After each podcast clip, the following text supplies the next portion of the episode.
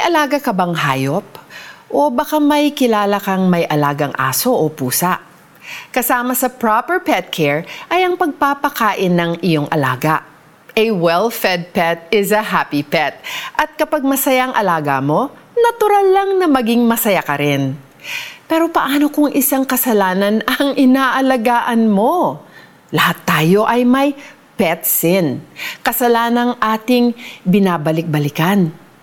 Pwedeng isa itong bisyo na hindi natin matigilan, maling relationship na hindi natin matapos o galit sa isang tao na hindi natin ma-let go. We feed the sin daily instead of turning our backs against it. Kaya naman, lumalaki lang ito ng lumalaki. Pero unlike our beloved cat or dog, hindi nagdadala ng ligaya ang pet sin natin. Takot, lungkot, at frustration ang madalas na dulot nito.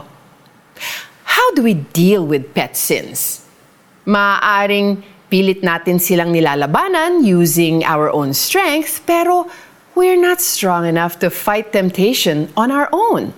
Tanging sa tulong lamang ng Diyos will we have any hope of defeating it. Alam ni Jesus kung gaano katindi ang temptation sa mundo. 40 days and 40 nights siyang sinubukang tuksuhin ni Satanas sa disyerto.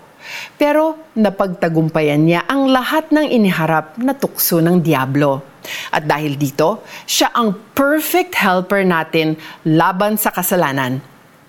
Mahirap talikuran ang kasalanan lalo na kung naging bahagi na ito ng pang-araw-araw na buhay natin. Pero hindi ito imposible. Huwag tayong matakot na ilapit kay Jesus ang ating paboritong kasalanan. Humingi tayo ng tawad at tulong para labanan ito. Hindi siya mapapagod na patawarin at linisin tayo ng paulit-ulit. And with His help, siguradong matatalikuran na natin ang ating pet sin. Let us pray. Dear Jesus, patawarin mo ako sa pagkapit ko sa aking paboritong kasalanan.